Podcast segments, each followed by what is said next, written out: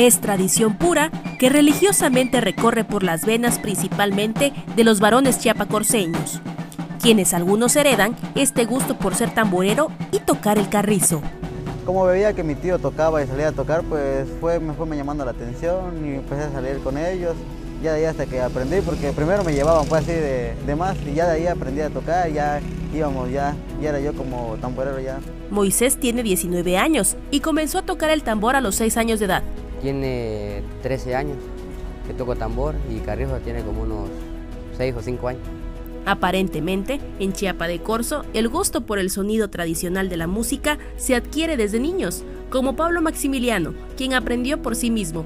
Porque mi papá me dijo que, que me quería enseñar y no le agarraba, solo escuchándolo.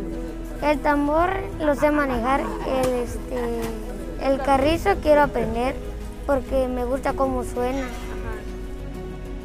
Aprendí con, con una cubeta y con unos, este, unos palos de, de. Este arte, como todos, tiene su grado de dificultad, pero dicen que se domina cuando realmente se quiere. Como dicen muchos, para el que le gusta, no. Para el que no quiere, pues sí, un poquito, el arte. A estos jóvenes lo que más les gusta de la fiesta grande es el sonido de sus instrumentos y la tradición, de la que se sienten muy orgullosos.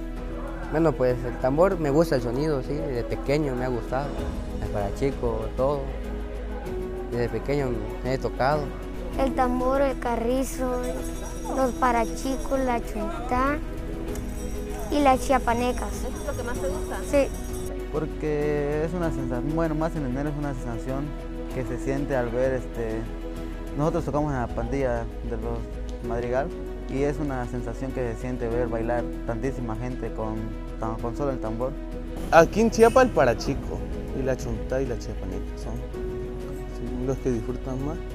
En los últimos años, las salidas y anuncios han disminuido a causa de la pandemia, pero estos jóvenes talentosos son muy cotizados, no solo en Chiapa de Corzo, sino que en otras regiones del estado. Ah, sí. Ahorita por la pandemia calmó un poco, pero cuando eran otros años sí, cada 15, 17 habían tocado desde la mañana hasta la noche. Hemos ido a Villaflores, a Comalapa, a San Cristóbal. Para Alerta Chiapas, Carolina Castillo.